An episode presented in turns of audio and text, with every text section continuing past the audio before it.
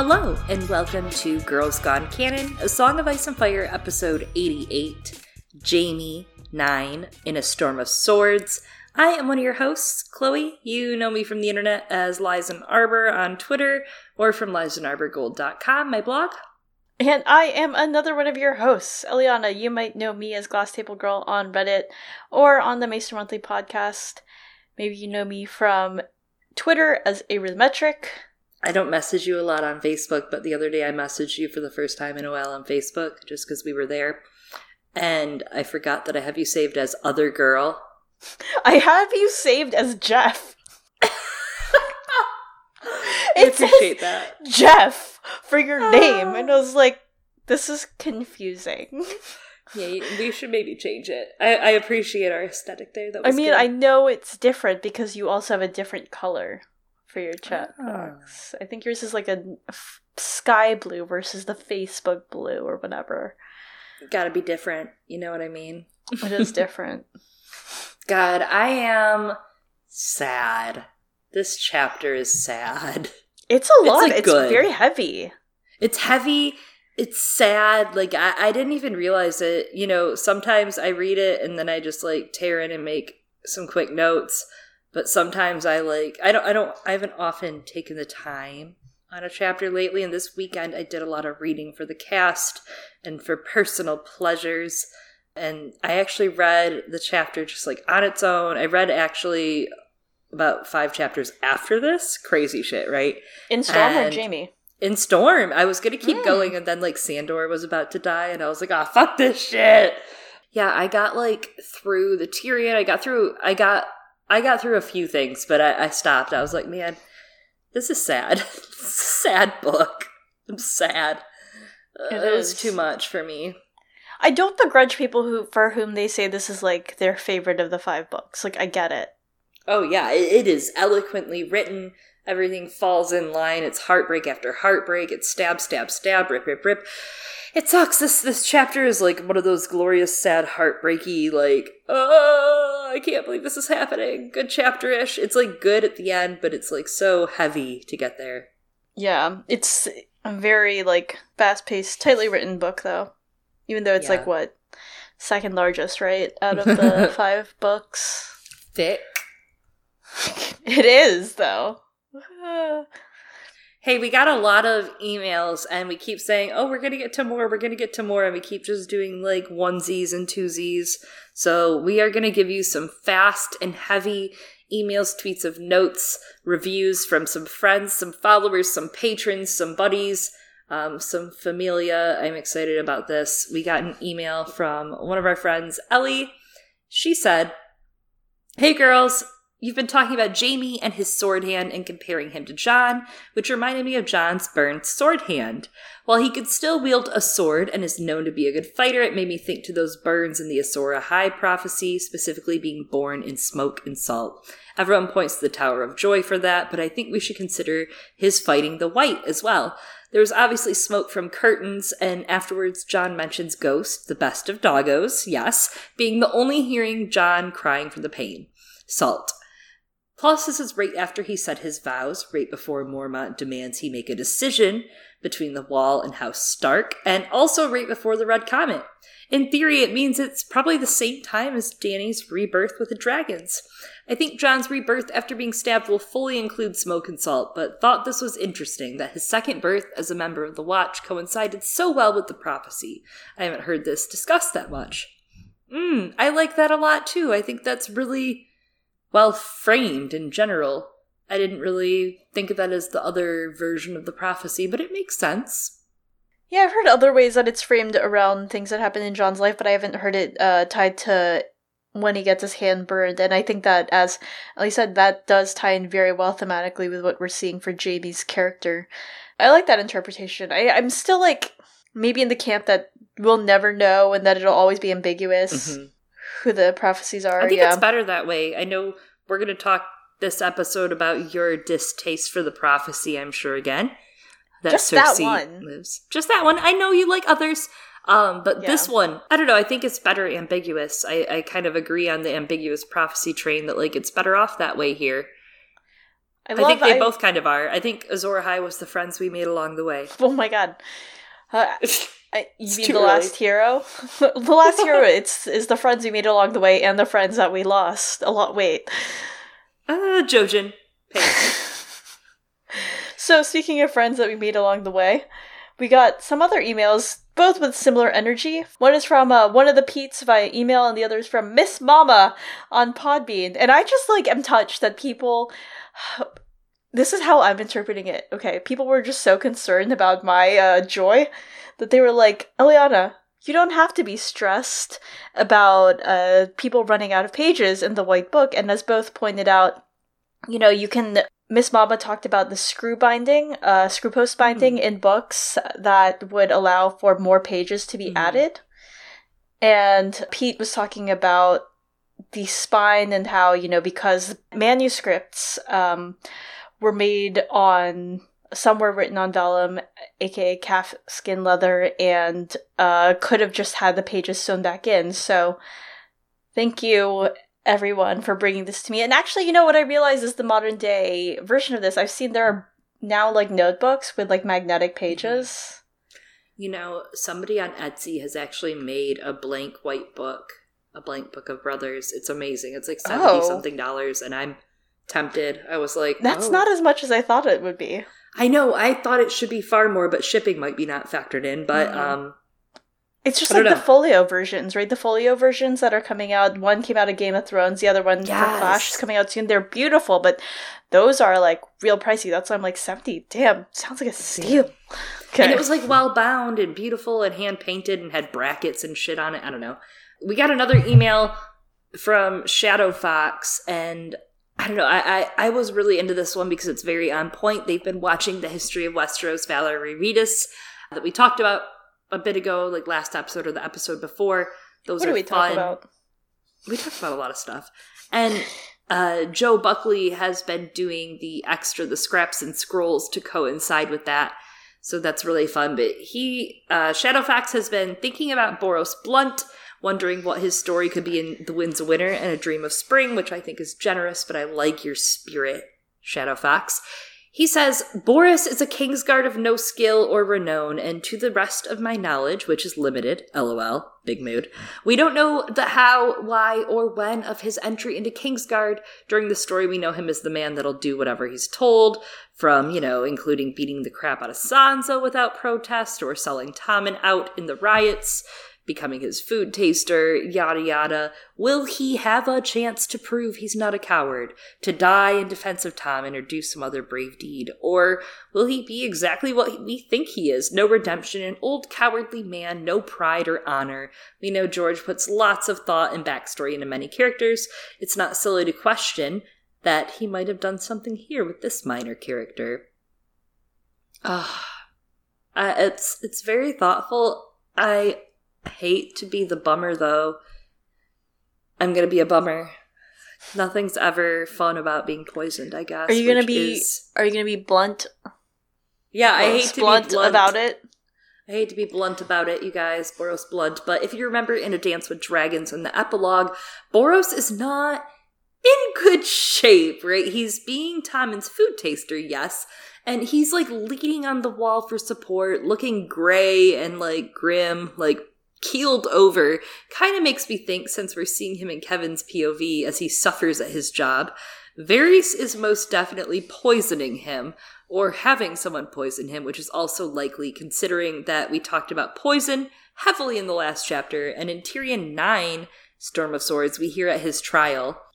Varys confirmed Tyrion's midnight visit to Grand Maester Pycelle's chambers and the theft of his poisons and potions, confirmed the threat he'd made to Cersei when the night of their supper, confirmed every bloody thing but the poisoning itself. When Prince Oberyn asked him how he could possibly know all this, having not been present at these events, the eunuch giggled and said, My little birds told me, knowing's their purpose and mine. Ah, a eunuch's weapon. I think Boros will be dead soon, is, is what I'm saying. Yeah, it reminds me actually of Jon Arryn all the way at the beginning of the story. Yeah, the That's way it's slow. framed from like the POV of Kevan, that he is Kevan's floating along, everything's great and giddy and happy in Lannister land, right? Like they're finally getting everything they want. Kevan's like Cersei's going back to Casterly Rock, right? Yeah. Uh, everything's going great. We have Tommen under control. Now we just gotta chill. Like, yeah, Tywin died, but I still got it. I- I'm holding down, holding down the fort. And then Varys is like, haha, what's up, bitch? You've been punked. And he just like shows up, crossbow in hands, and he's like, Welcome to MTV Cribs. Here's Grand Maester Pycelle. This bitch is dead. Yeah, Boros Blount, you see it from Kevan's POV that Boros is like keeled over, like trying to do his job, barely doing his job, obviously been poisoned. I think we know. We've been known.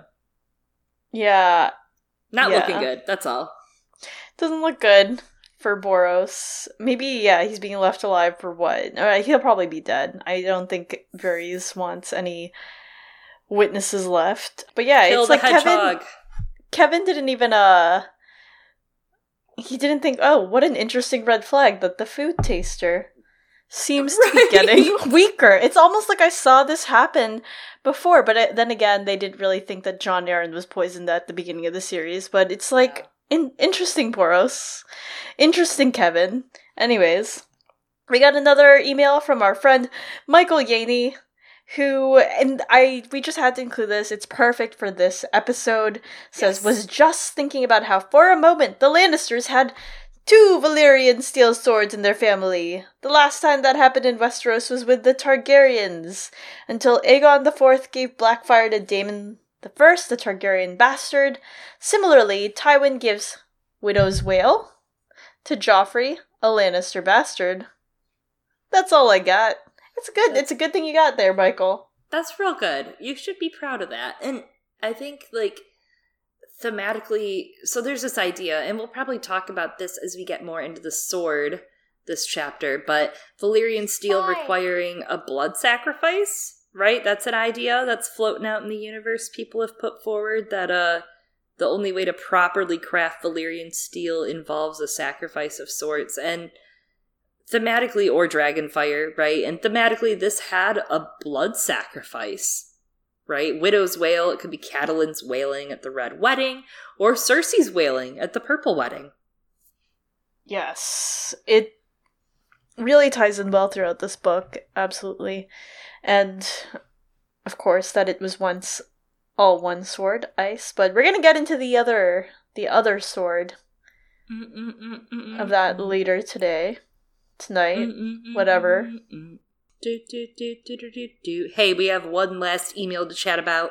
We actually got this like 10 minutes before we jumped on to record, and I can't resist. I have to Congrats, do Scott. the fate ones. That's a fateful email, right?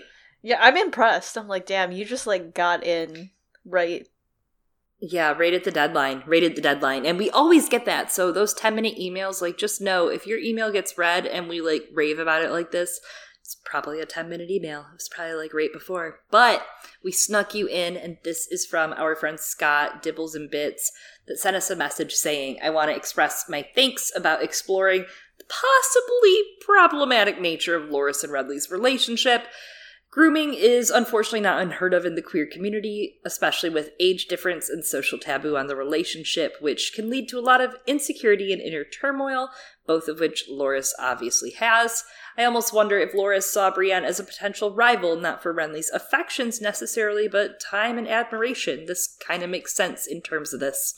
In Jamie 8, you guys discussed how Jamie was missing clues all around him. It's interesting in both the chapters we see Loras accusing Brienne of betraying the king they both love, when Jamie has antagonistic interactions with Osmund Kettleblack, who Jamie later discovers is a rival for the queen Jamie loves. I do like that. Very good call, Scott. Yeah. Um and yeah, thanks for sending in that email. Uh great great last 10 minutes edition. Yes. Uh, truly, I, I'm honestly like very impressed. But yes, thank you for sending this in, and I think that adds a lot of complexity. You know, especially as we dig into. I really, I really hope Loras isn't dead. You know, I really Yeah. think that Loras is a character that I would love for us to dive into more, especially like not just as a foil for Jamie, but just like he has a lot in there that ties into the other ideas in this story, and I'm really hoping Loras made it. I haven't really made my decision. You know what I mean on like what I think is going to happen to him in my head. There's a couple characters that I'm like, oh, this, this, this, this outlines their end. And Loras, I'm just like, not sure, man, not sure. Yeah, I I find Loras very interesting, and obviously I don't think it's going to go quite the way that it did in the show. Right? They went a very different direction, and I like the Yeah. idea that we're exploring more of that Tyrell scheming. I I don't know how much evidence there is for it. I haven't like read some of these theories in a couple of years. It's been a while since the uh, I've read those, but fingers crossed. You know. Yeah. just interesting character to me. But you know what else is interesting? All these chapters that we're gonna just also breeze right through as we get to Jamie's. we have a lightning round starting off with Sansa 6. Sansa is forced to take on a hidden identity before heading to the Eyrie and is a guest at a lovely wedding in the fingers. And she even catches the bouquet. John 9. John may have returned to his job, but it is definitely a hostile work environment. Janos Slynt has him put in the ice cells. Tyrion 10. Speaking of cells, Tyrion wakes up and is taken from his cell to another day of damned lies against him. This time, very, very deep cutting semi lies from Shae. He requests a trial by combat and, well, it was promising, but you know, it doesn't really go great. And as we noted last week, Oberyn dies. Daenerys 6. But first, a commercial break. We're traveling to Meereen, where Queen Daenerys must exile her most loyal bear while accepting a new knight into her service. Who could it be? Arstan Whitebeard. Whomst? Mhm. Never heard of him. And that brings us to Jamie 9, A Storm of Swords. Jamie begins a new day as Lord Commander of the Kingsguard. Sick of the power struggle in King's Landing, he sends the Maid of Evenfall away with an oath and a sword, and embraces the power of the quill. It's going to be really hard for me not to break out into Hamilton, uh, Westeros, and American musical songs the whole episode and have you just go, uh huh, I was there. Like, Yeah. there's this uh this song that is rewritten in the musical Eliana that you saw, the Westeros musical that you saw. It's just like she's like, it's gonna be really hard to stop myself, so I won't. I can- it's Goes into song. So, anyways, there are two thoughts. One is Westeros has its eyes on you. There's a song called History Has Its Eyes on You. And uh, there's another song where Hamilton sings I Wrote My Way Out. And it comes to mind now. Comes to mind. That was only for our Hamilton fans slash Westeros and American musical stands. I understand. I understand. But in the actual story, Tommen is signing a stack of papers being handed to him one by one by Kevan Lannister methodically.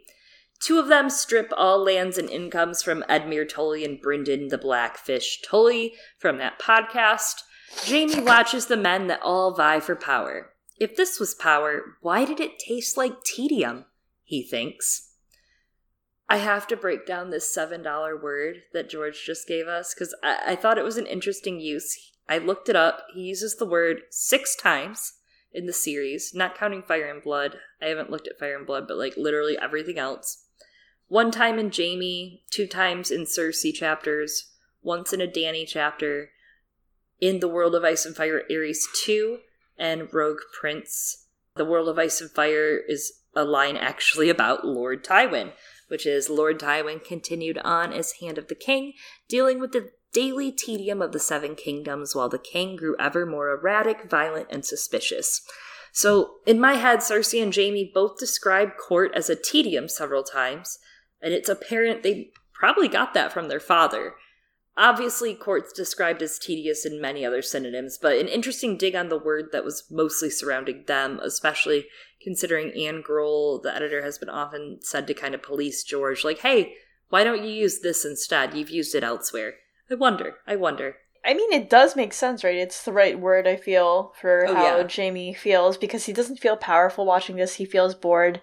And I do find that interesting that he calls that out. It feels to me like maybe a callback to how Robert felt when he was king. Like I know that there have been actually a lot of really great analyses that liken uh, Cersei's progression in Feast to her becoming more mm-hmm. like Robert, but I think that there's actually quite a bit that's similar between Jaime and Robert, especially in this chapter, and ties in well with uh, what we were talking about in Jaime's first chapter in Storm. Like both Jaime and Robert they were men who loved fighting. They were fighting men. It's and both of them say more or less words quite explicitly, like that they never felt so alive as when they were fighting or on the battlefield. And I think for Robert, he says fighting or fucking. For Jamie it's probably mostly fighting. And his best sex scene again is the one where he's fighting with Brienne, and Robert got to be the hero right? Whereas Jamie ends up the villain at the end of the rebellion, and I think that very much, of course, affects how they progress from there on out and what their disillusionment looks like. And I don't know, like if this is about power, like part of what makes it tedium is right now they feel very little power over their own lives, especially Robert, he's dead, but he felt that when he was alive. Like he didn't have freedom. He's all like eh, Ned, let's just run away. Mm-hmm. Mm-hmm. That's what I want. That's that was the power that he wanted, freedom. And I think that you see that very well in D- Dany's storyline, especially in Dance, which uh, is crusting for her in Meereen that desire for freedom and as you pointed out tedium shows up in her story and they in also dance. Yeah they also both have this relationship with cersei where they kind of just take things out on her and we'll get into that later well, and the mentions are explicitly regarding how Robert used to feel about court in Cersei's chapters as well, so spot on. Uh, it seems like tedium is a very Lannister word. I think that's great. Every muscle in Jamie's body is hurting from the training against Addam Marbrand the night before. He thought that would be his best test against his new disability, and the knowledge of how bad he was at fighting with his left hand is hurting him worse than the beating he got from Addam, which, spoiler alert, was really bad. Addam disarmed him three times. Which, there's actually this really funny line that I'm just gonna call out uh, because you had me thinking about hands and all that stuff uh, in previous chapters and some of the double meanings Hand of jobs. words. Yes, in fact, that is it, what this is about. No, um, Jaime's like it seemed so simple, changing hands. It wasn't, and it makes me think again of that Office of the Hand, and Chelsted, and Tywin, and Tyrion, just like in general. That's it. That's the thought. Hey, wait, wait, that true. is hand jobs. Wait, shit, you're right. Yeah, the hand jobs, and it's uh it's like the defense against the dark arts role in Harry Potter. You're right. It you know? actually is. I feel like that's like a fantasy given. You have to have a role that keeps being like killed and replaced and shit. The next grants that get given out during this false court are to Genna Lannister and Emmon Frey, who are to receive lands and incomes, which we know to mean quote unquote Riverrun, but we'll talk about that more in A Feast for Crows and probably later today. The following one legitimizes Ramsay Snow and names him uh, Ramsay Bolton, and the next one names Roose Bolton the Warden of the North, which basically it's a bullshit mummers show the entire time. I mean, I, he deserves that name, you know, like Ramsay Bolton, as you said, avenged the Red Wedding. I have been known to say this. we're very, you know, we're very raw after all of this, but um, you know, I think it's it, it is a bullshit mummers show, and I think it's kind of funny that Kevan is so insistent on like reading aloud to Tom and like, yeah, that's what this paper is for. Please stamp it, as though like Tommen gives a fuck, right? Like about signing it. He Tom is just like, yeah, whatever. This is fun. Tommen's like, I saw a cloud today. Actually, though. the oh next that's grant nice. that's given out is Ralph Spicer. He's given titles to Castamere and moved to become a lord. So Rolph Spicer is the uncle to Jeyne Westerling, I want to say. It's Sybell Spicer's brother. I love that in comparison to Blackwater, this is a very different mummers show, right? It was bowing to Joffrey, now it's bowing to the kid just stamping shit, and he hates turnips and he's chubby and cute. It's really easy to see the political strings behind all this. Obviously, this is a reread podcast, but it's also actually informing Jamie's path forward in A Feast for Crows in the next book as we finish A Storm of Swords with Jamie here. While he doesn't want to be here, he still ends up having to deal with all of this, right? Like Jamie right here is about to say, like, I want to leave. Fuck you, uncle. I'm out. Peace. But he still ends up having to deal with each of these people that we just mentioned. Today, he ends up starting the Arya plot. Ramsay's legitimized, so it looks better when he marries Arya for the North, and Jamie sees off quote unquote Arya, which we will talk about. In Jamie 5, Jamie speaks with Genna about Riverrun and about all the familial problems going on. And then, of course, the Spicer plot is basically unraveled in the Red Wedding as well. He deals with that later in Feast when Sybell explains her complicity in the murders of the Red Wedding, and we see Jeyne again.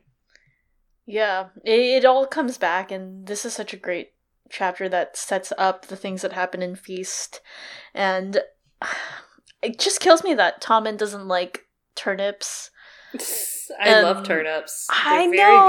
good and expensive, really. Yeah, I am like, Tommen, you could replace all the riches. You know, you could make more Lannister money if you invested in turnips more. But anyway. What is the currency exchange from bells to dragons? Does anyone know? Oh, someone please do this economic breakdown for us. Jamie tuning back out. It's like, damn it, I should have gone to Ilyn Payne. He can't tell anyone about it. Cause if Addam gets so much as like just a bit too drunk and cracks a joke, it's gonna ruin everything about the illusion of power that I have. And then I'd be a joke. But it's not quite as cruel as the joke that my father sent me. Jamie moves on rather quickly and does not tell us what the gift that his father sent him, the cruel joke he sent him, is. We will learn about it at the end of the chapter. We all know what it is. However, Jamie is framing it as like this awful, horrible thing, which it kind of is for him. Uh, the Westerlings all receive their pardons next. They're welcomed back into the peace of Tommen. Jonos Bracken is pardoned, which he also visits, as we know. Lord Vance, Lord Mooton of Maidenpool as well. Jamie tells Kevan he can handle the rest on his own. Kevan tells him go patch things up with Tywin, but Jamie refused and he's like, "Yo, this is Tywin's fight. He isn't going to mend this if he keeps sending Jamie insulting gifts." The gift was heartfelt. We thought that it might encourage you. To grow a new hand? Jamie turned to Tommen. Though he had Joffrey's golden curls and green eyes, the new king shared little else with his late brother. He was inclined to plumpness, his face pink and round, and he even liked to read. He is still shy of nine, this son of mine. The boy is not the man. It would be seven years before Tommen was ruling in his own right. Until then, the realm would remain firmly in the hands of his lord grandfather. Ha ha ha. Hmm. See, it's funny. Things change hands easily, and also it doesn't remain in the hands of his lord grandfather until he's of age because Tywin dies in like a minute. That was really good. Good Thank you. Full circle. This is kind of a dick move, right? Because the one thing you loved was recently squandered and taken away from you. Hey, what was it called again, Jamie? Oh, okay, well, here's a tool exactly for that. Like, mm. Mm. Like, how about maybe a hug and, like, you did the best you could, son? That would probably be enough. Yeah, Tywin, you know, gift what if gift giving isn't the love language that we need right now? Ty win, more like Ty lose. For real though. How did why don't people say that more often though? I don't That's know. underrated. In A Game of Thrones Eddard 1, we get really similar language from Robert, back to your Robert and Jamie parallels. John's service was the duty he owed his liege lord. I'm not ungrateful, Ned. You of all men ought to know that, but the son is not the father. A mere boy cannot hold the East. So this is regarding Robert Arryn. I thought this was a interesting language. I, I I was like reading this chapter and I was like, what chapter was this language in? And I had to go read a handful of things that I thought it was in until I found it. I didn't know where it was, but I, I also was like, that phrase sounds familiar, so thank you for finding it. It did. It sounded so familiar, right? Every once in a while, you hear one in your head, and you're like, "Wait a damn minute, that's someone else's wording." But that was the only other way I found this phrase. Like I looked for a couple different variations in the text, and the son is not the father uh, came up, and there's similar language here in a way. And about to go religious for a hot second. Faith of the Seven, right? It reminds me of the shield of the Trinity, a Christian visual symbol it's like a triangle thing. It has the aspects of the doctrine of the Trinity, and it's um, a diagram with 12 propositions on it. And two of these propositions are the Son is not the Father, the Son is not the Holy Spirit. And these are from the Athanasian Creed, which declare the Father uncreated, the Son uncreated, and the Spirit is uncreated. All three are eternal without beginning, and they're not names for different parts of God, but one name for God, because three persons exist as one entity in God, which is kind of crazy science fiction when you really think about it. But I digress. Uh, it works here in a way, though, because the boy is not the man. He's not the Father nor the God. The power that is happening through him him being Tommen, the boy, who is not the Father or the Holy Spirit. Uh, the power he's getting, though, is the overall power of, like, Tywin or Kevan, an overall corrupt, like, flowing power through him. This is not his power anymore, right? He is not the man. And I thought that was an interesting comparison. It is, and even more far removed. He, I mean, he's not the father. Like, the power is technically still coming from Robert, mm-hmm. as Cersei has pointed out in a yes. few chapters ago, and they're like, dude, Today, we can't yeah. fuck this up. Yeah. Yeah, it's so, very interesting. Yeah, until then, though, Jaime's like gaining leave from Kevan. He orders Sir Meryn Trant to guard his grace and later turn him to Maegor's Holdfast, thinking the whole time that he cannot let him or the Kettleblacks or Blount learn of how weak he actually is. He makes for the stables, finding some familiar faces.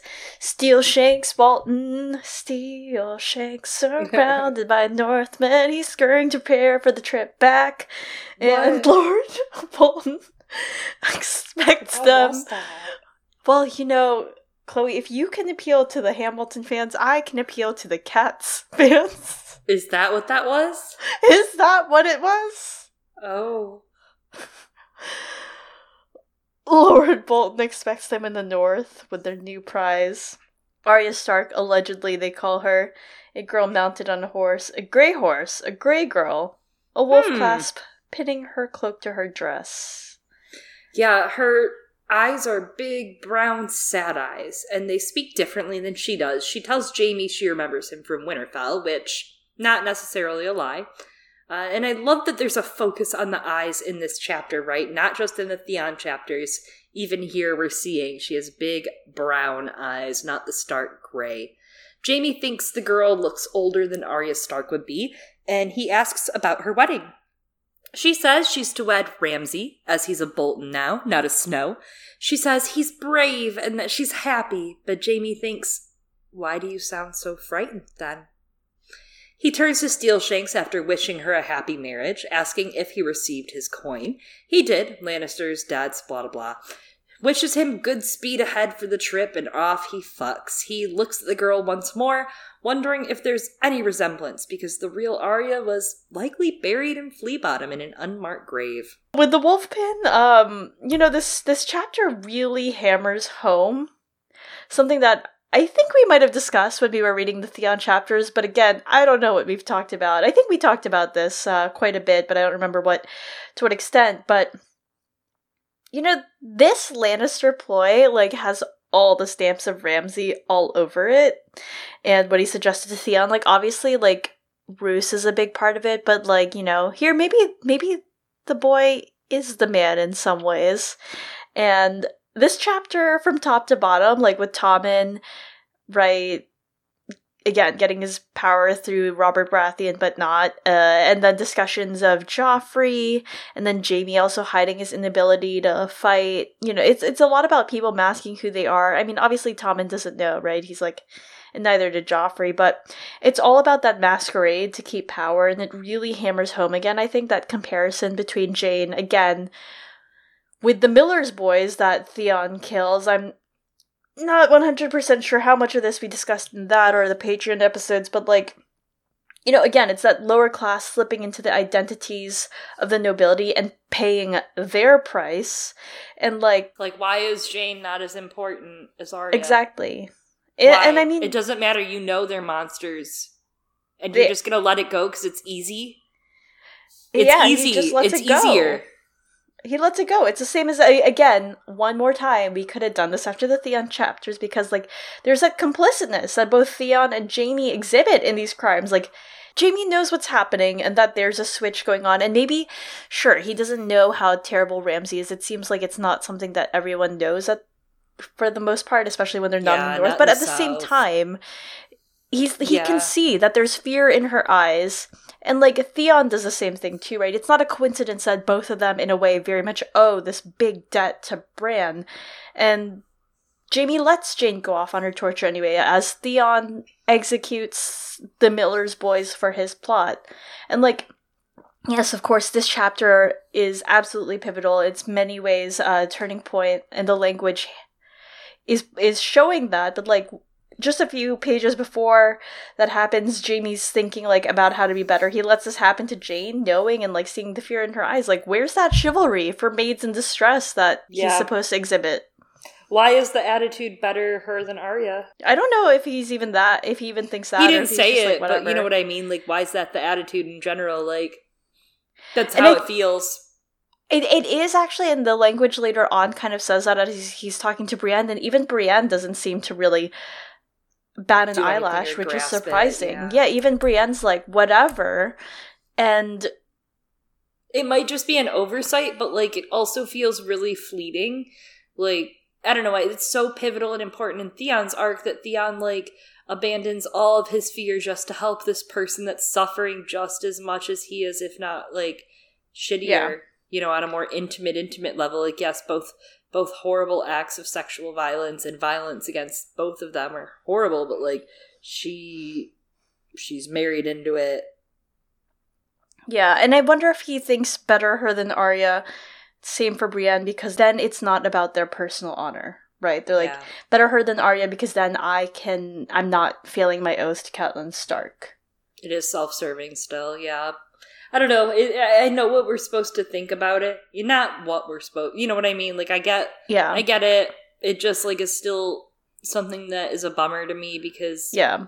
especially though we get kind of a not a redemption on that. Let's not throw the R word out right now, but we get kind of a better version of that with Brienne with the kids later. You know? I think it's yeah, I think it's less like this isn't a big part of Jaime's storyline, of course. This is like a fleeting No. thing that's meant to be like an Easter egg for later on when it comes up in dance, mm-hmm. right? But at the same time, it just it sucks for Jeyne, of course, and like It sucks because we know. it sucks because we know, and also like I, again, I acknowledge that in universe, a lot of the people in Westeros, including those, especially those in the South, aren't as aware of the politics and how what Ramsay Snow is like. Obviously. So. Obviously. Yeah. They're like, I don't know. I guess that boy has the Bolton last name now. So, Well, he surveys a lingering dry pool of blood on the ground from the trial that just happened, where Gregor had killed an innocent stable boy. Jaime told the King's Guard to keep the crowd out of the way, but Boros Blount had lost sight of it, fucking up. Shadow Fox, Typical he's fucking up. Gregor was the only one left to pay for it, and pay for it he was doing. Pycelle was tending to his wounds, but everybody could hear the howls throughout the night. Pycelle had told the council the flesh just kept oozing pus. The Mm. maggots wouldn't even touch him. His veins have turned black. The leeches that he puts on him all die. It's not looking too hot for him, right? this is we an need, intense uh, pimple popping video. Qyburn needs to go downstairs, that's for sure. For sure. Yeah. Pycelle wants to know what poison Oberyn used, and he's all like, Tywin, we must detain these Dornishmen. And Tywin's like, no, that would make matters worse if we held them. Which is, you know, kind of a similar plan Doran has with Balon, right? Mm. Actually, yes, say it out it loud. is. Their thoughts aren't much different. Like in the long run, it's just Doran doesn't take as much action. Doesn't have the power or time to so far. Doesn't have the stomach for for it, right? He's not as uh, well versed in mass murder as Tywin is. He thinks about it, but he's like, mm, I'll save that plan for another day. He's like, interesting idea. Interesting. Tywin uh, commands Pycelle, keep Gregor alive. King's justice must kill him, not a poison blade. So they chat about Stannis. I thought this was a great conversation they have. Tywin starts off You're aware Lord Varys sent fishermen in the waters around Dragonstone. They report only a token force remains to defend the island. The Lyseni are gone from the bay, and the great part of Lord Stannis' strength with them. Well and good, announced Pycelle. Let Stannis rot in Lys, I say. We are well rid of the man and his ambitions. Did you turn into an utter fool when Tyrion shaved your beard? This is Stannis Baratheon. The man will fight to the bitter end and then some. If he's gone, it can only mean he intends to resume the war. Most likely, he will land at Storm's End and try and rouse the Storm Lords. If so, he's finished, but a bolder man might roll the dice for Dorne. If he should win Sunspear to his cause, he might prolong this war for years, so we will not offend the Martells any further for any reason. The Dornishmen are free to go. You will heal, Sir Gregor. This is such a great passage. It's so juicy because Tywin was so mm-hmm. close. Like, even his mention of Varys and Dragonstone was close. If you change the words here to Aegon and Jon Con's crew, this is what we actually get. Most likely he will land at Storm's End and try and rouse the Storm Lords. If so, he's finished. Just kidding. Aegon's doing that, but we know he's not finished because a bolder man might roll the dice for Dorne. If he should win Sunspear to his cause, he might prolong this war for years. So Tywin has the right of it. Dorne's swords are untouched. Besides, like the Vale, they're the only untouched swords. And where he's wrong is that Aegon not only takes the Stormlands, making good on the connections that have been very much so ignored by both Stannis, intent on his throne, and Renly, corrupted by the flowers, but then Aegon makes common cause with Dorne. And while it's not yet canon that Arianne seals the war deal with Aegon, I mean, they wouldn't yeah. be in the next books if she didn't. So, anyways, this is just huge foreshadowing for Griff's arrival in the plot to sew all this shit up. I mean, they are bolder men. Yeah, bolder know? men. And would do that. Also, one last thing, because I will not stop. There's a quip in here, once more, of Lord, uh, Jaime's like, oh, Lord Tywin could command even the stranger, you know, because of him, like, delaying Gregor's death. But it's funny. It's funny because Tywin doesn't and he dies. That's it. Thank you. Jaime now climbs the steps of the White Sword Tower, hears Boros' snores, Balon's cell is shut because he's guarding Tommen, and it's quiet otherwise, and he's ready to rest. But wow, we have a visitor. It's Cersei, looking like not just a snack, but a whole meal. I thought this was just a gorgeous intro mm-hmm. to what she looked like here. Everyone, close your eyes. Get you know comfy. Get stretch your shoulders out. You know, everyone, good. You ready? She stood beside the open window, looking over the curtained walls and out to sea. The bay wind swirled around her, flattening her gown against her body in a way that quickened Jaime's pulse. It was white, that gown, like the hangings on the wall and the draperies on his bed. Swirls of tiny emeralds brightened the ends of her wide sleeves and spiraled down her bodice. Larger emeralds were set in the golden spiderweb that bound her golden hair, the gown was cut low to bare her shoulders and the tops of her breasts. She's so beautiful. He wanted nothing more than to take her in his arms. Whew! She's okay. got style. You cannot oh, say sure. that Cersei Lannister does not have style. Yeah, say what you want, Prime Minister. Can't deny Dumbledore's got style. Um, Think of the Dumbledore comics. You know the yeah the little the little ones. Anyway, yeah. Something interesting here is how he associates both Cersei and the Brienne with the sea, but differently. Right in the last chapter and this chapter, he associated the cell, getting his cell looking out over the sea as like a new freedom, right? Like maybe he'd like the sea, he said in Jaime 8. And here he looks out of his window and he sees Cersei against the sea, right? But mm by the end of the chapter, in this chapter and later, and especially when he sails past Tarth, he thinks of Brienne when he sees the sea. Right? Very, very interesting. Very interesting changes happening of hands. Changing of hands oh, happening here. And her view was of the sea during the, the trial. Mm-hmm. So I want to bring back some fashion hour. It has been a while. How can we not? Oh my god, this outfit is like decked to the nines. This is like Met Gala 2019 or 2018 or 2017. It depends on what year you're really going to the Met Gala, I guess. But Cersei was there. So Cersei has this spider web of gold in her hair, and I love how it's described when we think of hairnets right now because, as we know with Sansa, very recently with hairnets, um, it's kind of like symbolic of being trapped, right? Mm. spider web in your hair, spider web of gold. Cersei is another person wearing a hairnet with an agenda around that hairnet. And as we just discussed a little bit ago, the Lannisters have been very much manipulated by Varys, the spider. That's one way to think about it. It's likely that Cersei's downfall does lie in Varys' eight hands that he's playing, so to speak. And it's also dressed as a total trapping of power. All that glitters is not gold, as you and I have explored many times, and power being what has trapped Cersei, and what destroys her as well as nourishes her. And it goes without saying that while, yes, this symbolizes Cersei being trapped beneath that power, she is also using this hairnet as part of a trap with Jaime to ensnare him. The emeralds that play with her eyes so well, her finest gown, her bare shoulders, her hair within this golden hairnet, uh, Jaime is definitely caught within her spider web.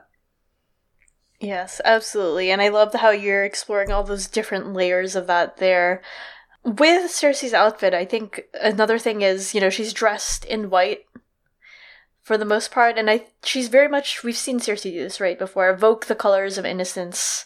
She did it during the Blackwater, if I'm not mistaken. And though everyone, including Jaime, knows that she's fucking not, like, duh, but she's doing it right here to elicit Jaime's sympathies towards the helpless. She knows that he likes playing the role of the knight, even though he's so disillusioned on it, and she's gonna call him out on it in a bit. Yeah, and in a way, she's doing this thing with her white innocence dress, right? Uh, with that manipulating, she's using it mm-hmm. very much so to manipulate him with that white dress, but also it's mirroring his Kingsguard outfit. Uh, we're going to talk mm. about the ways that Cersei manipulates Jaime via knighthood, and he's wearing white all the time, so she's also coming, shaking this white flag olive branch. Her outfit is saying that she sympathizes with his position as the Lord Commander now, you know. But the gold and the green give away the truth behind Cersei's real reason she's there. The greed, the Lannister gold, the green. Yeah. All against that white backdrop. Yeah. And turns out part of why she's here, right, is Cersei's upset because Tywin wants her off any of the crown affairs on the council and asks Jaime to please talk to him. And Jaime's like, I talk to Tywin every single day. And she's like, shut the fuck up. You know, that's not what I meant. right. And seriously, attempts to explain why Tywin's acting the way that he's acting, and Jaime finishes her sentence and he's like, Yeah, duh. Tywin wants to force me to leave the Kingsguard and go back home to Casterly Rock. And she's like, You know, I too am being forced back to Casterly Rock. Maybe like this wouldn't be so bad. We can go back together. And oh Jaime's like, God. I'm not falling for that again. Last time I tried to do that, we ended up separated, and I ended up as a Kingsguard. JK, that's uh, not what he's saying explicitly, but that's the backdrop. Cersei's all yeah. like, and Tywin's taking Tommen from me! Tommen is my son, not Tywin's. Jaime reminds her, Tommen's the king. This is what you did, what you married. And she reminds him he's a boy who just had to watch his brother die at the same exact job. And she's upset because, of course, they're forcing him to wed Margaery again, twice his age, twice a widow now. How dare she uh, be a widow, but actually, uh, in one way, really, truly, as we discussed, maybe how dare she be a widow. But, anyways, um, I do like this line about Cersei acting like it's about Tommen, but it's really about her and her trauma. To read it aloud, like she was, he is a boy, a frightened little boy who saw his brother murdered at his own wedding, and now they're telling him that he must marry. And you know, actually, it's Cersei the one who's terrified, like about seeing Joffrey murdered at his own wedding, not Tommen. And she's the one who's mad because she actually, as we know later, and as we know from other previous chapters, she's mad because she's the one being forced to marry, not that Tommen is. Because mm-hmm. Tommen's like, whatever, cool. New friends? Yeah. Tur- fuck turnips? Back to Cersei's prophecy. Uh, it, it does make sense here, right? Because with no Cersei point of view, we don't realize this right now, but when we get to Feast for Crows, Cersei has to be totally paranoid at this exact second and terrified Joffrey just died. Like that prophecy, gold shall be their shroud. They're next, then her. Yeah, absolutely. I I think rereading this that prophecy really comes forth, especially when she talks about how powerless she felt when she was watching Joff die, and mm-hmm. I don't love the prophecy, but I know I know it makes sense here. Anyway. Yeah. it works. It works in places. Yeah. I agree that it's kind of a, a kitschy device when sometimes can grow unruly, but at least it's rooted. Jamie obviously doesn't agree. He's like, there's really no harm in it. Tommen's lonely. And Cersei's super taken aback. She's like, it's your son. And he's like, um, okay, but I've never been allowed to ever say that before. Like, I've never been allowed to feel like it's my son. I had to give him up to that drunken lecher of a king. Yeah, not that Robert was allowed to do it either. And eh, that's another thing kind of the same between them, right? Not being allowed to be part of the raising of Joffrey and, you know, the, the other kids.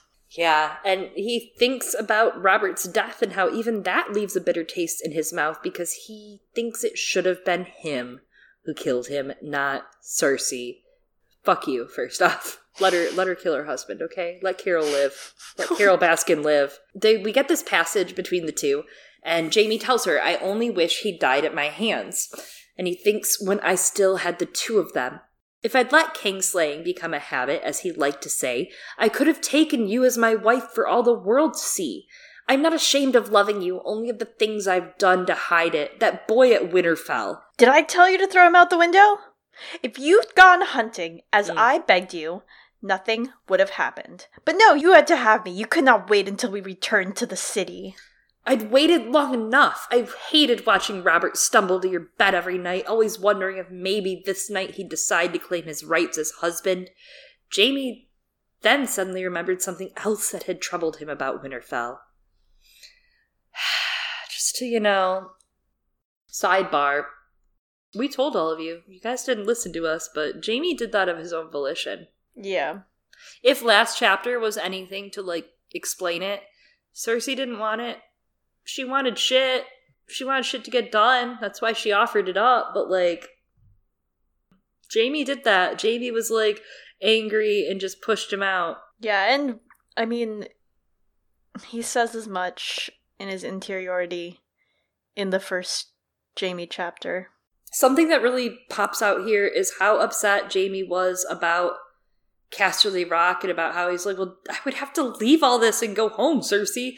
Cersei was like, hmm, that's nice, anyways, and skips right over it. And this is like a big defining moment that puts a line between the two of these people. Like, these are, their love is very different to both of them. Cersei immediately just thought, well, you'll be with me, you'll be fine. What you need doesn't matter, Jaime. And in Winterfell, we get kind of this framing of how it was for them, and it's very similar now for Jaime all this time dating Cersei has been just like him banging her in that tower. Like he thought he was having glorious romantic golden incest sex with his waifu in Eddard Stark's household, basically. Like it was a glorious golden fuck you to Ned, right? But Cersei has never wanted any of it. Cersei's never cared. She just never has. Yeah, she's cared about it to the extent that, like, it's a means to an end, as we see Mm-hmm. in many ways, and Jaime as an extension of herself. Uh, Yeah. But it doesn't truly, you know, bring her pleasure in the way that Jaime seems to think it does for her. Yeah, I mean, soon she's about to straight up be like, oh, you thought all of this was a real thing? Like, you knew this could never happen, right? Like, you knew this since we were little, it couldn't happen like that. Yeah, which, I mean, yeah, it's true. It True, but like, also, why'd you lead me on for 25 years, sis? couldn't. Jaime remembers something that doesn't have to do with Cersei's boobies. He remembers Catelyn being convinced that the Lannisters tried to kill Bran with a cat's paw, and he brings it up. Cersei dismisses it, and she's like, Tyrion asked about that as well. And Jaime says, No, I saw Catelyn's scars. It was a real dagger. And Cersei shuts him down. She says, Yes, I hoped the boy would die. So did you. Even Robert thought that would have been for the best. We kill our horses when they break a leg and our dogs when they go blind, but we are too weak to give the same mercy to crippled children, he told me. Jaime then asks if she was alone when Robert had said this. Kind of alarmed by this, and Cersei mocks him, asking if he thinks Myrcella sent the man with the dagger, but he cuts to the chase. Not Myrcella, Joffrey. And this is a soft reveal, right, uh, of who sent the cat's paw who sent the cat's paw dagger after Bran. This is basically it. Yeah, and the, the other setup for it, it's also very subtle, right? It's subtle. Mhm. A subtle and that's knife. why it's like, oh wow, amazing. It actually is. It is, uh, and that's that's a thing, right? It also comes up in Tyrion's chapter. You piece the things together, and it's like a child hungry for a pat on the head from that sot you let him believe was his father. He had an uncomfortable thought. Tyrion almost died because of this bloody dagger. If he knew the whole thing was Joffrey's work, that might be why. And he's like, oh, maybe Tyrion did try to kill Joffrey, and it's interesting because again, Cersei is very much like Joffrey in this in many ways too hungry for a pat on the head from their father. I mean like all of the Lannister siblings are quite like this, and by that I mean the first generation of Lannister siblings, not the second. But at the same time, you know, they're also trying to wrest themselves free of him. It, it's like that's why they don't feel like they have any actual power. They're like, yeah, I guess we do, and that we're royals, but not really. Yeah, they're fake royals, absolutely. Tywin's there controlling them, but you know? It's great. He's not gonna for much longer. So congratulations, everyone. Cersei doesn't care about Tyrion. She says he can take his reasons to hell with him and comes back to Joffrey's death once more, telling Jaime about how Joff fought and the terror in his eyes and how there was nothing she could do to save him. She says Tyrion sent Myrcella to Dorne. Joff is dead because of Tyrion, and Tommen's all I have left. And then she begs him to leave the King's Guard, but he refuses. She fights back tears and says, Jaime, you're my shining knight. You cannot abandon me when I need you most. He's stealing my son, sending me away, and unless you stop him, father's going to force me to wed again. A, that's obviously the big, like, that's how you get his attention, right? As we've learned. Uh, he Mhm, fought with Tywin about it already. That's really what his big fight and his uh, estrangement from Tywin has been about in the end. And in this, you kind of get this picture. She opens it with Jaime, you're my shining knight. And Jaime's been living up to Cersei's idea of what a shining knight is for years. And now, as of the last end of the chapter, he's been choosing to live up to his own version of a knight, which might not be fully formed yet, but uh, he, he's working on it. Yeah, he's figuring it out, and like I don't, I don't think that's a sidebar because like it's not just about Jaime living up to it, right? Uh, in terms of what Cersei thinks a knight, as you said, like a knight is, but Cersei is also trying to manipulate and use what she knows. She knows that Jaime has always, in a way, wanted to be a knight. Like how he sees his role towards her, like that that Lancelot, right? Jealous of Robert, protecting his queen. Uh, you know, of course, not so much concerned about his sister's consent or lack thereof when it comes to being jealous of Robert, even though the phrasing is ambiguous uh, when said aloud here.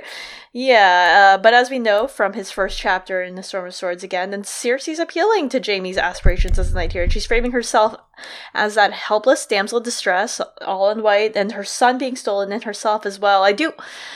I do think she is very distressed, though. She is about being forced to wed again. I mean, we saw how great her first marriage went, and by that I mean terrible.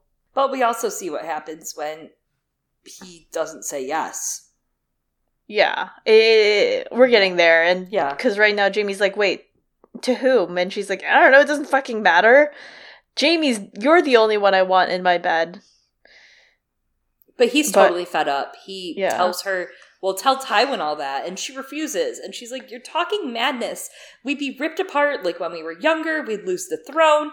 And he begins to say the Targaryens, but she cuts him off and she's like, We're not Targaryens. And Yeah, he- they're not. They're not. They're absolutely not.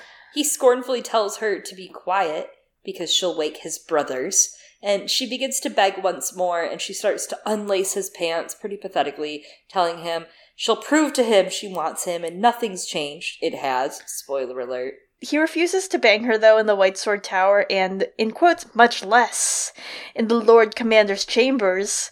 And, I mean, that makes sense because he's all like, oh, this place. And, you know, I wonder if we're going to see some sort of version of this with Jon and Dany in Winterfell ever, maybe? With, like, the Lord's Chambers or something? Just a thought, just bullshitting, but made me think about it. In the, the Night's Watch or in Winterfell. Either, I mean, either in the Lord's chambers in Winterfell or in the Commander's chambers. I don't, I doubt it. At the Night's Watch, I doubt that he'll be there still. Uh, yeah. Wonder if Yeah. we see something like that though. I could see something happen there. She Yeah. she claims that this is no different than the sept, having sex in the sept. It is. Uh, and starts to try to blow him again. And he pushes her away with his stump, forcing himself to stand. Good good job though to him. Like A plus. You gotta that's some self control, honestly. I mean, your dick's out. But I'm just saying, like, wow, it's already out, you know what I mean? Hmm. Um, and she, she points that out later on. She's like, dick's still out, buddy. Uh, Yeah. You're left with your cock in your hand. The difference here, not hand. yeah. the difference here is that Cersei doesn't have faith in things, right? She's never held real power, but power is what she believes in. She doesn't really believe in the Seven like she did maybe when she was like 11 or 12. The only member of the Seven Cersei actually fears is the stranger, failure, death. Uh, we get this line in Cersei 1, A Feast for Crows, where she's watching Sir Osmund's lantern and there's a moth within it. She thinks she could still hear the moth fluttering wildly inside his lantern. Die, the queen thought at it in irritation. Fly into the flame and be done with it. And that's kind of like how Cersei is, right? Like that's her general disposition. That's just the stuff she thinks about. Uh, she's not holy. She thinks Mother's Day and Maiden's Day and all that bullshit is just bullshit. Jaime believes in the Kingsguard now, right? Like he, this is disrespectful to his religion. This is his religion. This is his seven. Um, the, it's broken, it's empty, but he's trying to refill his religion. These are his seven gods. These knights are his seven gods. Yeah, that idea of honor and chivalry and trying to maybe live up to something. Absolutely. He's clinging to it before he burns out, you know? Yeah, he lost, and I think that's an interesting way of framing it because then it becomes an arc in which it's it's him losing faith, right, Mm-hmm. and then coming back into the religion. Yeah. Yeah, but of uh, as you said, the Kingsguard. The language here really struck me uh, because it says Jaime pushed her away with the stump of his right hand. No, not here. I said. He forced himself to stand. For an instant, he could see confusion in her bright green eyes and fear as well. Then rage replaced it. And as I read that, and it, it's actually kind of very heartbreaking to me, mm-hmm. especially in the context again of the sept scene a few chapters ago because like yeah even though cersei is very much framed as manipulative and she is like not even framing she is mm-hmm. because like cersei can say no not here same as jaime does because she's afraid of maybe getting caught or like of course her son is right there his dead body whatever but she can't just make it stop mm-hmm. same as she couldn't with Robert. Like, and that's why she rages and asks, you know, if they took Jaime's hand or manhood, because as you said, like, she's very, she worships power. She envies the power that Robert and Jaime have been able to have over her as a woman, that she can say no, but that doesn't mean it's going to be honored. Like, Jaime's still stronger than her, as Robert was. And again, as we saw in that scene, like kind of reduces her to her body and like that idea of like, oh, we can just have more kids, and then the object for their projections and their self actualizations and idealizations. That in her pers and like in her perspective, that's part of why she rages, right? Like, because masculinity and power, that's how she lashes out. They're very much intertwined with each other and sexuality, and masculinity, power, and sexuality. And I think that really comes through when Jaime uses the same language of no, not here, as Cersei Mhm. did in the Sept. And then he sees confusion and fear in her eyes as he stands up because, you know, fear, she's, she's fearful because when Robert was displeased, there was a risk that Robert would hit Cersei. It didn't happen often as he told Ned, but it still did happen, exerting his physical power over her. And Jaime has the power to be able to say no. He has the physical power to shove her away, to stand up, even if he can't fight without his sword hand, but no one knows that yet. And like for Cersei, I don't know, how often has she had that kind of power? That's why she's pleading with Jaime and using the power that she thinks she has through her sexuality uh, to help her be able to have a no that means something to another man towards their father. And that's why she rages because she realizes once more how powerless she is again, as she was powerless when Joffrey died. And also, it's like she spent so much time just like pushing it at them because she's supposed to. You know what I mean? Like last week, she was like, no, okay, fine, I guess have sex. But then it's like, what, now you don't fucking want it? Yeah. Like, this is all I'm worth to you people, so now you don't fucking want it? And it it's scary because then, you know, on one hand, she's like, I don't want to be married off. But on the other hand, what what is her place, like power, mm-hmm. if that isn't something she can use? And that's, I think, a big part of Cersei's dance and feast storylines when we eventually get to her chapters. Yeah, especially because when this turns into a no and this turns into a, a total like rejection is really what happens here too. Yeah. I mean, there's a lot I don't think I really thought of anything for now for it, but she definitely like just splits and there's a snap and the rejection hits and she also just is just immediately like disconnect, cold, like don't give any emotion, like he's not worth it, goodbye kind of feeling going on here. She becomes um, quite verbally abusive. I mean, they're yeah. that's why it's such a toxic relationship. Cold, blunt, just like fuck you, um, tearing him down, emasculating him as much as she can, making him yeah. feel nothing like what she feels right now. She goes off. She's like, you know what? I was a fool to even try. You lack the courage to avenge Joffrey. Why would you even protect Tommen? specifically from Tyrion. And Jaime doesn't think that Tyrion did it, of course, and Cersei does, and she realizes it, and she says, You great golden fool, he's lied to you a thousand times, and so have I. Hmm. Yeah. When people tell you who they are, Jaime, you need to listen. Tyrion's gonna tell him, I guess, in his chapter. For all I know. yeah, and she gets even meaner though, right? Like as she goes, she says, "Well, Ilyn's gonna have Tyrion's head soon, and maybe I'll give it as a keepsake to you as it rots." And like, oh, Joffrey is definitely also Cersei's son. Yeah. Points were just made. Wow. Uh, same, same offers, same gift yeah. ideas. Yeah. Who, chicken or the egg? Jaime tells her that she's angering him, and she responds very much so in unkind. Oh, an angry cripple! How terrifying! She laughed. A pity Lord Tywin Lannister never had a son. I could have been the heir he wanted, but I lacked the cock. And speaking of such, best tuck yours away, brother. It looks rather sad and small, hanging from your breeches like that. Yeah. These are like intense scenes. I feel like a lot of people focus on the latter half of this, but these are intense. Like, we start to see here more explicitly something that, again, we brought up in that sub scene, like, but also in some of the other scenes, right? But for Cersei to bring up that Jaime didn't avenge Joffrey's death by killing Tyrion, because that's what she explicitly asked for in the sept scene mm-hmm.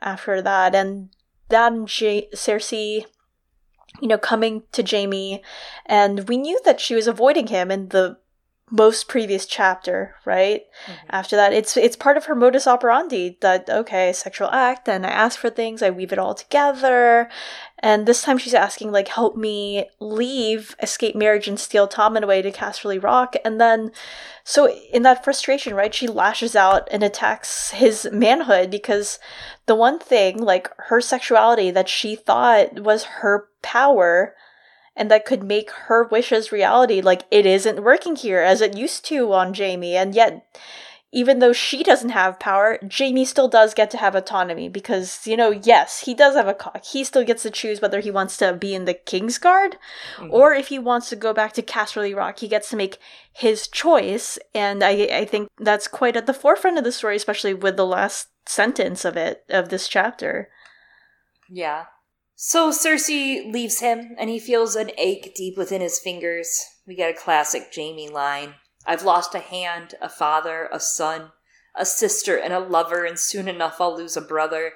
And yet they keep telling me House Lannister won this war. Hmm. He heads downstairs, commanding Boros to tell Loras that he's ready to see her again, and a few hours pass until Loras and Brienne arrive. He waves them closer. What have they been doing? Why would it take so long? I know Jaime asked this, but I, he like complains about it too. He's like, I wonder if Boros just like took side trips. Maybe Boros was shitting his brains out. Maybe he's been poisoned for True. a whole book, dude. We don't True. know. He waves them closer. He's reading the Book of Brothers, a little light reading, on his chair. He awaits Loras's verdict on Brienne. Loras is like, I don't know, mate. I still don't know, but maybe Stannis could have been the true perpetrator. Jaime tells them the news of Cortnay Penrose dying strangely as well, and Brienne is sad for Cortnay. She says he was a good man, but Jaime says he was stubborn. He says, One day he stood square in the way of the King of Dragonstone, the next he leapt from a tower. Yeah, I mean, it is pretty suspicious. Yeah, it, it it's definitely suspicious. Me and Poor Quentin from Nauticast have actually been discussing this, and recently it was specifically mentioned the big shadow of Balerion the Dread come again over Aegon and King's Landing as, you know, basically Daenerys mm. on uh, Drogon, and Stannis' shadow killing Cortnay is kind of the same appearance in this passage. Interesting. Especially because they're calling him King of Dragonstone, right? Mm-hmm. Absolutely. I actually thought of something else here, and I was thinking of you when I was reading this, right? Aww. That imagery of Cortnay and the rumors of him leaping from a tower, it reminds me of people like Jaehaera and Helaena and the other women who allegedly jumped from towers, and people like being like, "Yeah, they totally jumped." And I, I'm just like interesting that people are like, "Oh, it's weird that that man did it." Maybe it was murder. It was murder. I mean, it was murder, right? We we were all there. But like when it's women, they're like, "Oh no, she was just real sad." Yeah, oh that's darn, just thing a women do. Baby maker. Yeah, we'll find a new one. In the words of Walder Frey, uh, he tells Loras, "Let's circle back to all this later." Dismisses him, and the next thing is the matter at hand, which is Brienne, dressed once more in woman's garb, this time much better fitting. He thinks she looks ugly and awkward at first, but then he realizes and tells her, It goes well with your eyes, the blue of the dress. It's a good color on you. In fact, he thinks that her eyes are astonishing. And I just want to point out that my analysis on Brienne's undertones is canon from this, and also uh, I think it's Bidonica, right on Twitter, has shown me undertones that do work for Dario with a yellow outfit. So mm-hmm. it, truly, it all comes down. Yep. Interesting. That, Interesting. Jaime had sent a septa, septa Denise. Yeah, dude, that's Denise. D nice. Oh, I was thinking of a uh, medieval fun time world land where they oh, see Daenerys. Right. They're like, that. Oh yeah, yo dude, that's Denise. Anyways, to pad the bodice out and shave it for her, she lingers at the door and tells him, "Oh, you look different," and he gives us a classic line. Yes, a very classic line. Close the door and come here. Uh, that line was named after the podcast, Close the Door and Come Here, the source material for the books for Brienne and Jaime. And over the years, you know, they've done a lot of really uh, in depth and great work on analyzing Jaime and Brienne's relationship. Yeah, absolutely. I would say, like, just friends don't just send a septa to pad your bodice out and shape it so you look nice. Like, that's yeah. Cinderella, d- dude. That's Cinderella. Best friends don't send you a makeover sequence. I watched. This was Princess Diaries. I've watched, yeah, all what that. There's also what is the other one? The Princess the one Brienne the, of Genovia. Yeah, it's like that, or uh, she's all that, or literally every other thing ever. Oh um, I'm doing this shot now. Are you ready? Oh, okay. Chloe's ready to get sad. I've already finished my drink. And so Brienne's like, "Oh, thank you. Uh, you look nice too," and compliments his snowy cloak. And then he shuts her down, being self-deprecating, being like, "I don't know how to take compliments. Uh, I'm gonna soil it enough soon." big mood, big mood, Jaime. Ugh. Brienne asks him what he meant when he was talking about Loras and King Renly, and did you mean it when you said that I had honored Jaime? Aww. That's what every girl wants to hear. Yeah, he reminds her, Whoa, I'm a kingslayer. Me thinking someone has honor is hypocritical at best. He breaks the news about Arya going north, but he totally buries the lead, and Brienne immediately begins to read him the riot act about Catelyn's oath. And he's like, uh, that was the oath that started with a sword pointed at me. Just putting it out there. He then tells her he couldn't have given her the daughters back anyways because they're both gone, and this is where the lead got buried. Yes, Arya as well, because that was not Arya that he just saw. He says he wanted to tell her before she took off stupidly and bravely after the girl and got killed for no good reason. Also because he loves her, but he doesn't say it out loud or in his He head, does. but we know. I mean, Yeah. subtext. Al- Also, you're right, he does bury the lead, and it's like, he just did that to troll her just a bit. Yeah, it's really funny because this whole conversation, he's very mad at her, like being all, oh, and now she's gonna be a stupid wench again. But like, she's being a stupid wench because of how you speak to her, Jaime, and you know that she's going to be, and you still do it. Hmm. What is that called? Sex. Not here in the White Sword Tower, Jaime, my god. Can't just I be mean- doing makeover sequences in the fucking Sword Tower. Christ. Where else is he supposed to have sex with another fellow descendant of Dunk? That's true. And I bet, like, instead of, you know, you know how the scene, the classic scene is like she comes down the staircase? Here it's her going up the staircase. Is this a subversion of tropes? with like "Lucky" by Britney Spears in the background. Oh my god. Um, no, that's a sad line. song. We get this line and he says you're not bad with a sword but you're not good enough to take on 200 men. Again he loves her.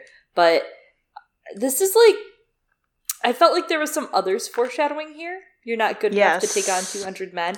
And also some end of a feast for crows foreshadowing not with 200 men but with biter right?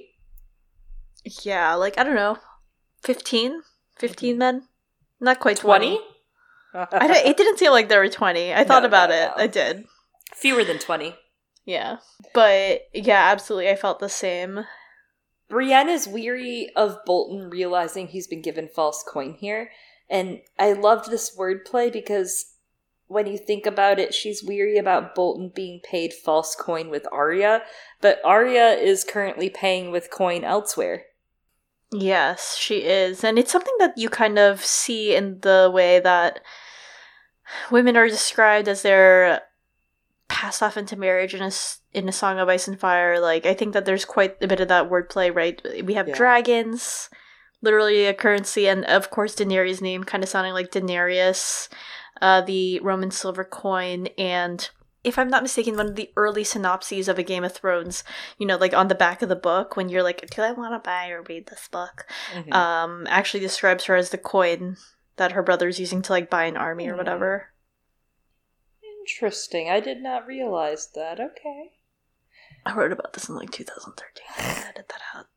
Um, but for now, Jaime says that he, aka Roose Bolton, already knows. No one's gonna speak against it. That's the point. She's like, "Why are you telling me your father's secrets?" And he's like, "No, the hand secrets. I don't have a father anymore. Oh Motherless. my god. Damned." Damned. and he's like, "I pay my debts, and I promised Lady Stark the girls." He begins to tell her that Cersei believes Sansa orchestrated it, and Brienne, again, will not chill for any second of her life. She unfurls her Sansa Stark Defense Squad banner. She blames Tyrion. Good for you. And they Pretty discuss ironic. Tyrion's trials, which were, I quote, a bloody mess and the deaths that it brought. And Tyrion, of course, is in the black cells till they kill him. Brienne has the same dawning realization Cersei had halfway through that Jaime doesn't believe Tyrion did it. And Jaime says it has to be Sansa, Tyrion would never follow him in kingslaying, and he was keeping silent to protect Sansa Stark, obviously. Yeah, and he's like, "No, I fucking wish I could sell her out." But anyways, um, of course, like all of this denial in Jaime's chapter is because again, we haven't seen Jaime and Tyrion interact yet, and his chapters, maybe either of them, and to make it more impactful, right? When Tyrion's like, "Jokes on you, I did kill him. I did not," um, but I'm gonna say I did, and then kill her dad. Um, Brienne, though, she's like, I'm not gonna stand for Sansa Stark's slander and injustice, and exclaims as much, and he calls her the stupid, stubborn wench, and then he remembers, and then she blushes, and she's like, uh, my name is My name is Chicka Chicka Brienne of Tarth. McLovin. Shit. Jaime sighed. I have a gift for you. He reached down under the Lord Commander's chair and brought it out, wrapped in folds of crimson velvet. Brienne approached as if The bundle was like to bite her, reached out a huge freckled hand and flipped back a fold of cloth. Rubies glimmered in the light. She picked the treasure up gingerly, curled her fingers around the leather grip, and slowly slid the sword free of its scabbard. Blood and black the ripples shone. A finger of reflected light ran red along the edge. Is this Valyrian steel? I have never seen such colors. Nor I. There was a time that I would have given my right hand to wield a sword like that. that was not the time, James. he's real. He's like real smug about it too, because he's like, now it appears I have. So the blade is wasted on me. Take it. Before she could think to refuse, he went on. A sword so fine must bear a name. It would please me if you would call this one Oathkeeper. Ah, he said the thing, you guys. Oathkeeper. We heart a feminist king who sends his side chick out to do his jobs for him. Oh, I see. What? Sorry, did I say that? Who said that? I'm just trying to avoid my actual feelings, so I have to, you know, amplify that one because I still do think it's bullshit. But January 1st, 2002, somebody asked George about some Valyria related subjects. Particularly, one of them that did get a response was Did Tobho Mott, think back to a Game of Thrones with Tobho Mott, you guys, ever teach Gendry the secrets of reworking Valyrian steel? Interesting question, said George. So, this was back in 2002. Obviously, we know Tobho Mott made these two swords, Widow's Wail and Oathkeeper. So the answer to this question has to be yes at this point because why would George say interesting question? Yeah, and like why else would he have that set up there like that? Just thought I'd bring it up here because I feel mm-hmm. like that is a confirmed thing now. like I feel like yeah. that should just be confirmed. It's Side not, note, I, I think of applesauce not. whenever I think of Tobho Mott. Yeah, I love that. Uh, also, I'm just like Jaime Lannister's just out here regifting swords. He has like no second thoughts or qualms about it, and I'm over here like, am I allowed to regift things that my villagers gave me to other villagers? Oh, I do it all the time. Like, I know everyone does it, and I should do it. And Mira is out here being like, yeah, just go prank Daisy with this if you don't like it. Whatever, give it away. I'm like, oh, okay, okay, Meera. Jaime tells Brienne the price that comes with Oathkeeper, that Cersei plans to kill Sansa Stark. Again, Brienne breaks the no interrupting rule that was previously put down, and he's like, Calm the calamity that is your memories, Brienne, and I need you to listen. He tells her to find Sansa and keep her safe so they can keep their vows. And Brienne's like, Oh, I thought I thought you were gonna like oh and he's like, Yeah. And he's annoyed as fuck with her, and he's like, Here's the breakdown. This sword is one of two made up of Ned's swords, so you will be rescuing Sansa with Sansa's father's sword. It's a whole thing. There's the thematics, Brienne. You're welcome. Yes, he's like, I did the analysis for you. Congrats. That's what I usually do for you all. So Jaime was Chloe here. Uh, in 2001 at Philadelphia Worldcon, the big buzz at the time was that there was a new POV for Feast, unrevealed at the time, and that George was having issues telling big events without adding this said new point of view. I thought it was incredible because that POV was Brienne. This chapter, sending Brienne off with a sword, was George's cue to bring her in as a full time POV to tell her story, as well as others in the story, like the Quiet Isle and the children at the inn, their stories as well. Uh. Yeah, this is the turning yeah. point. This is probably what made George yeah. go, ah, fuck. And Why then it becomes. you know. That's true. That's true. George, fuck, but... one more book. my god. 13 more books. Next anyway, week. yeah.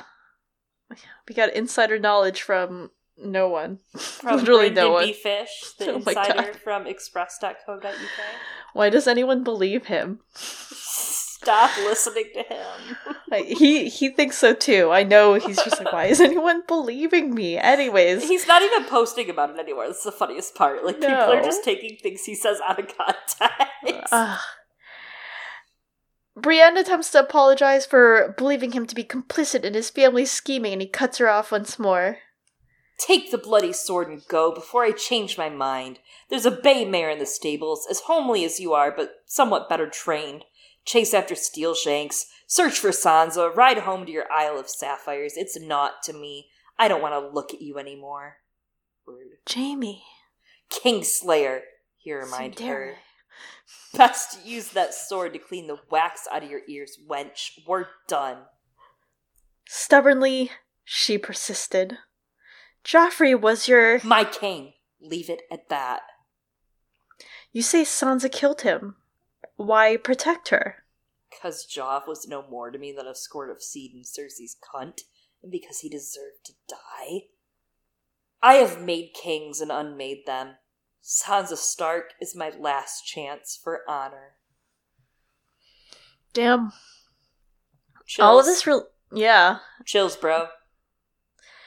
All of this really drives home again, though. Uh, that contrast between Jaime and Catelyn again. Both are sons, both are kings. One seeks vengeance, the other's like, I don't know, whatever.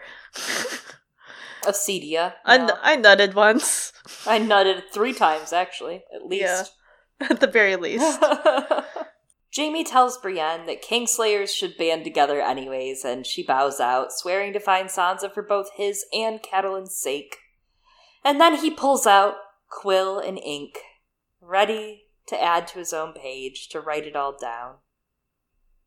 Yes, I love this. I love this like part, and uh, I was actually talking to Chloe about it. I was like, oh, I'm too excited to talk about this part, but Oh god. we'll read it.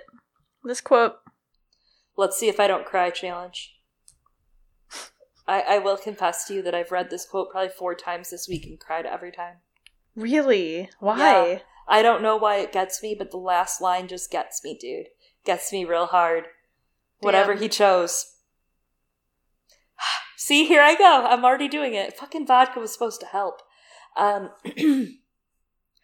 beneath the last line Sir Barristan had entered, he wrote in an awkward hand that might have done credit to a six year old being taught his first letters by a maester.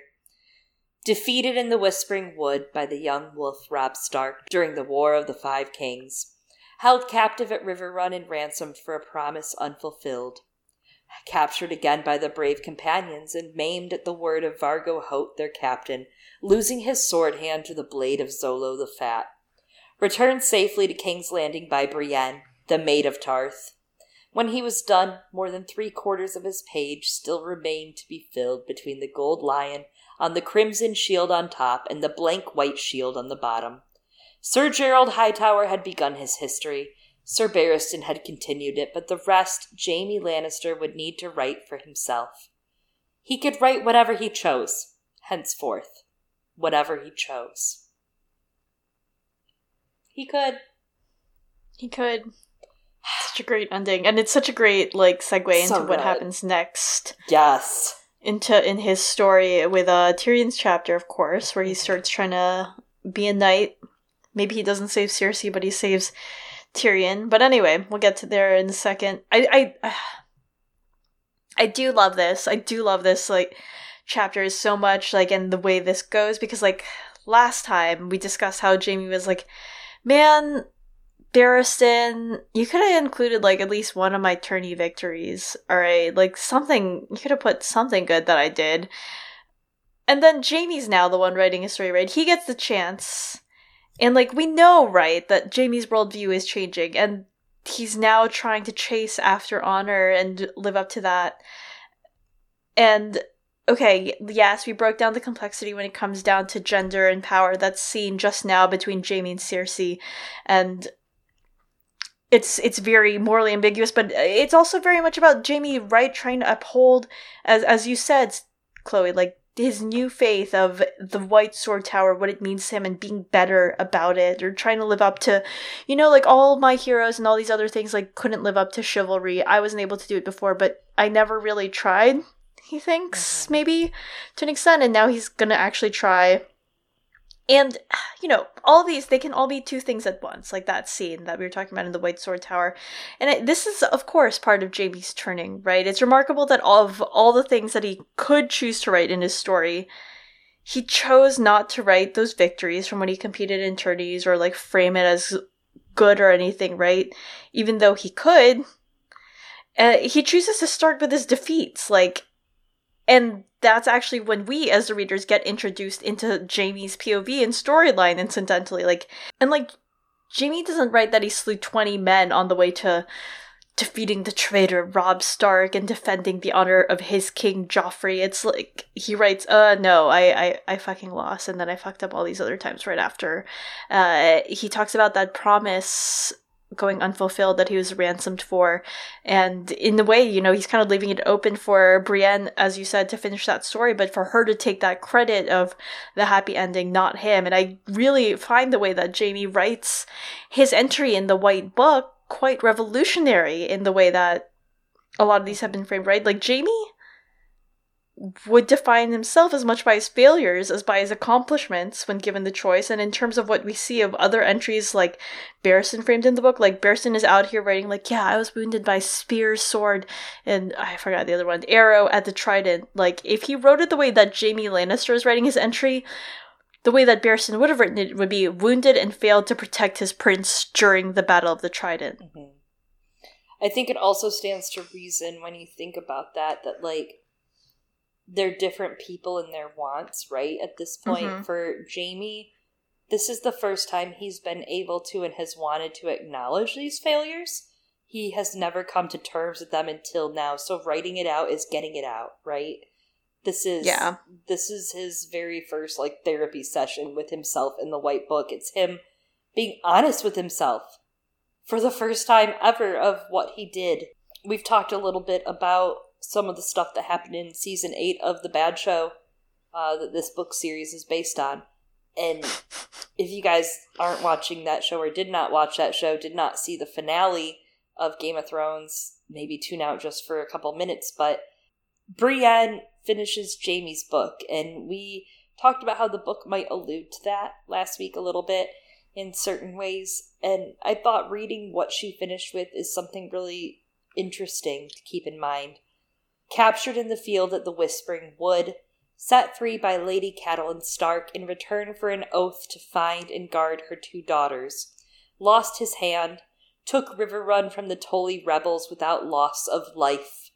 Important lured the Unsullied into attacking Casterly Rock, sacrificing his childhood home in service to a greater strategy, outwitted the Targaryen forces to seize Highgarden, fought at the Battle of the Gold Road bravely, narrowly escaping death by dragon fire, pledged himself to the forces of men and rode north to join the Winterfell alone, faced the army of the dead, and defended the castle against impossible odds until the defeat of the Night King escaped imprisonment and rode south in an attempt to save the capital from destruction, died protecting his queen.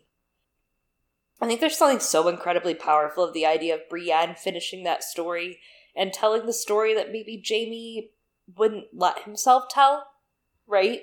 There's no one probably better that could tell that story than Brienne, that lived it or some of it, if not all of it, with him in the end there uh, depending on whatever happens moving forward in their plot. I mean, they're obviously going to be strongly linked in The Winds Winter, but I think the fact that Jaime first realized his defeats and the fact that Brienne could possibly get to turn those defeats into triumphs. Not every good outweighs the bad, and not every bad vice versa. I, th- I like what you said about Brienne finishing his story, not like in it, it's really sad to think about, but at the same time, like taken together, it's a story of honor, losing your way, trying to do better, and it's funny because, of course, in a physical sense, that is what Brienne's story is in Feast, right? She's she's wandering, she doesn't quite find Sansa Stark, and like that's the point, but she's still going around doing the right thing, whereas Jaime has been lost spiritually morally for a while, finds his way and he started he started many in many ways like Brienne's awakening to hey this is what the world is so it makes sense for her to finish it and to be like hey you can sow the seeds for a better world later to sprout maybe with uh, a dream of spring it's never too late you know wow she's actually crying you guys i told you i wouldn't be able to do it fuck you I'm gonna call it out every time it happens on our podcast. I'm like, she's actually crying. I don't want to talk about it, and I really don't even care about Jaime Lannister. So she cares. She's just being. I don't care. You don't know anything about me.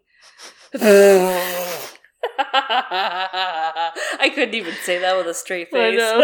She's like, we do this podcast every Uh, week. yeah, so I don't know. It's all right. Whatever. Jaime Lannister. He did a thing. And then, uh, yeah, so the next chapters, some crazy shit goes down that we get no perspective from Jaime on.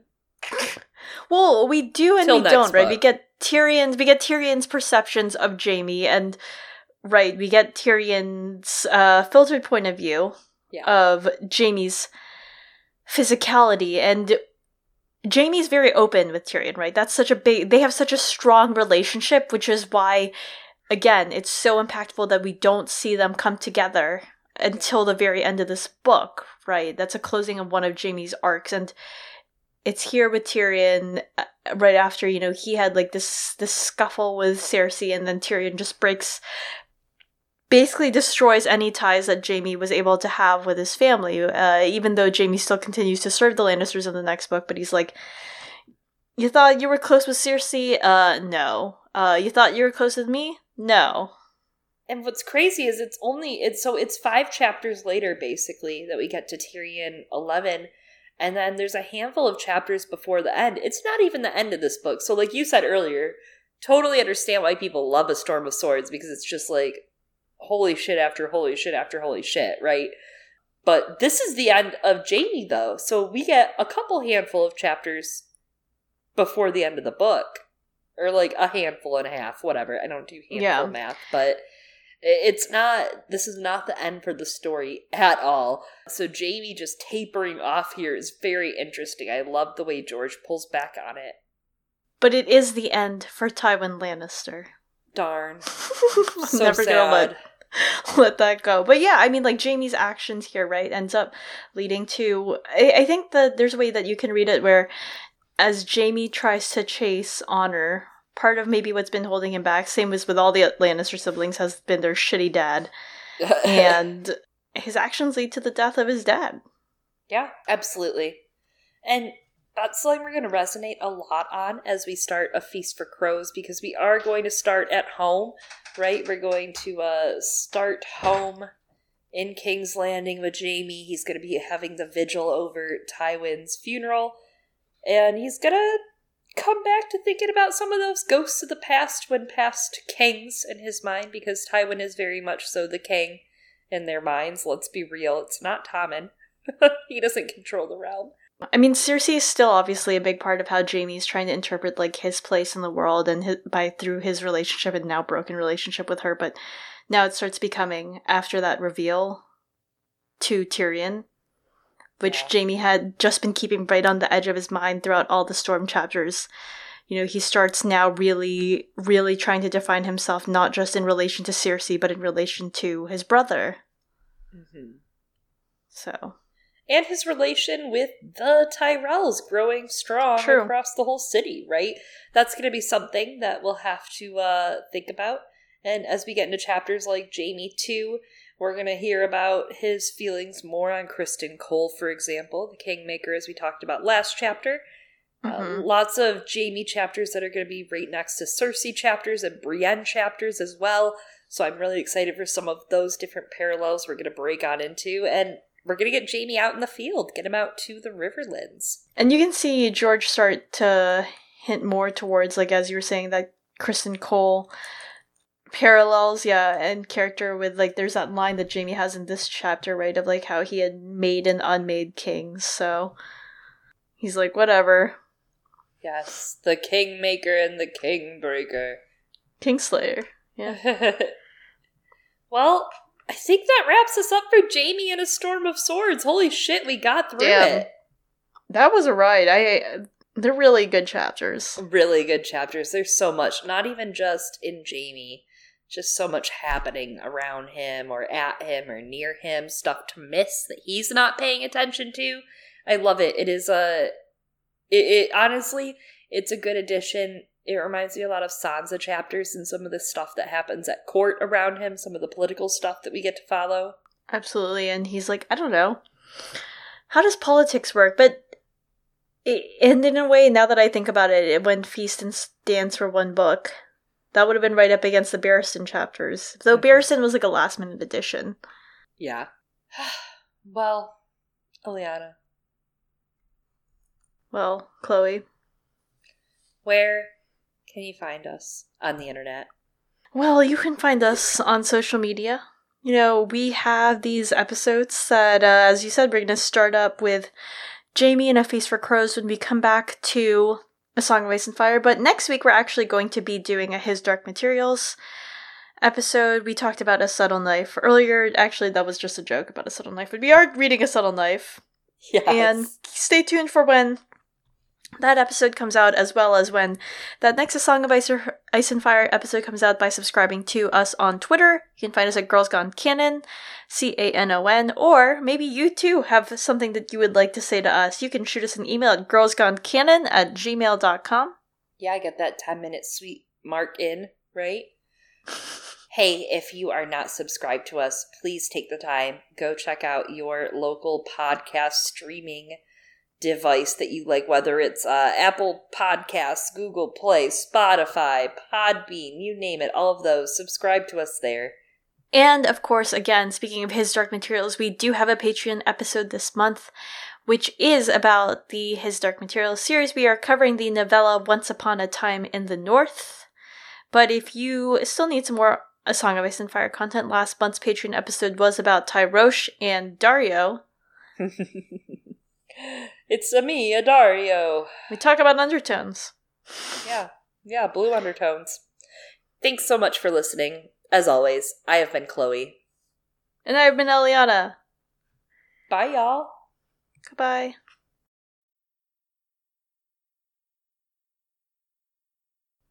Do do do do do do do do do.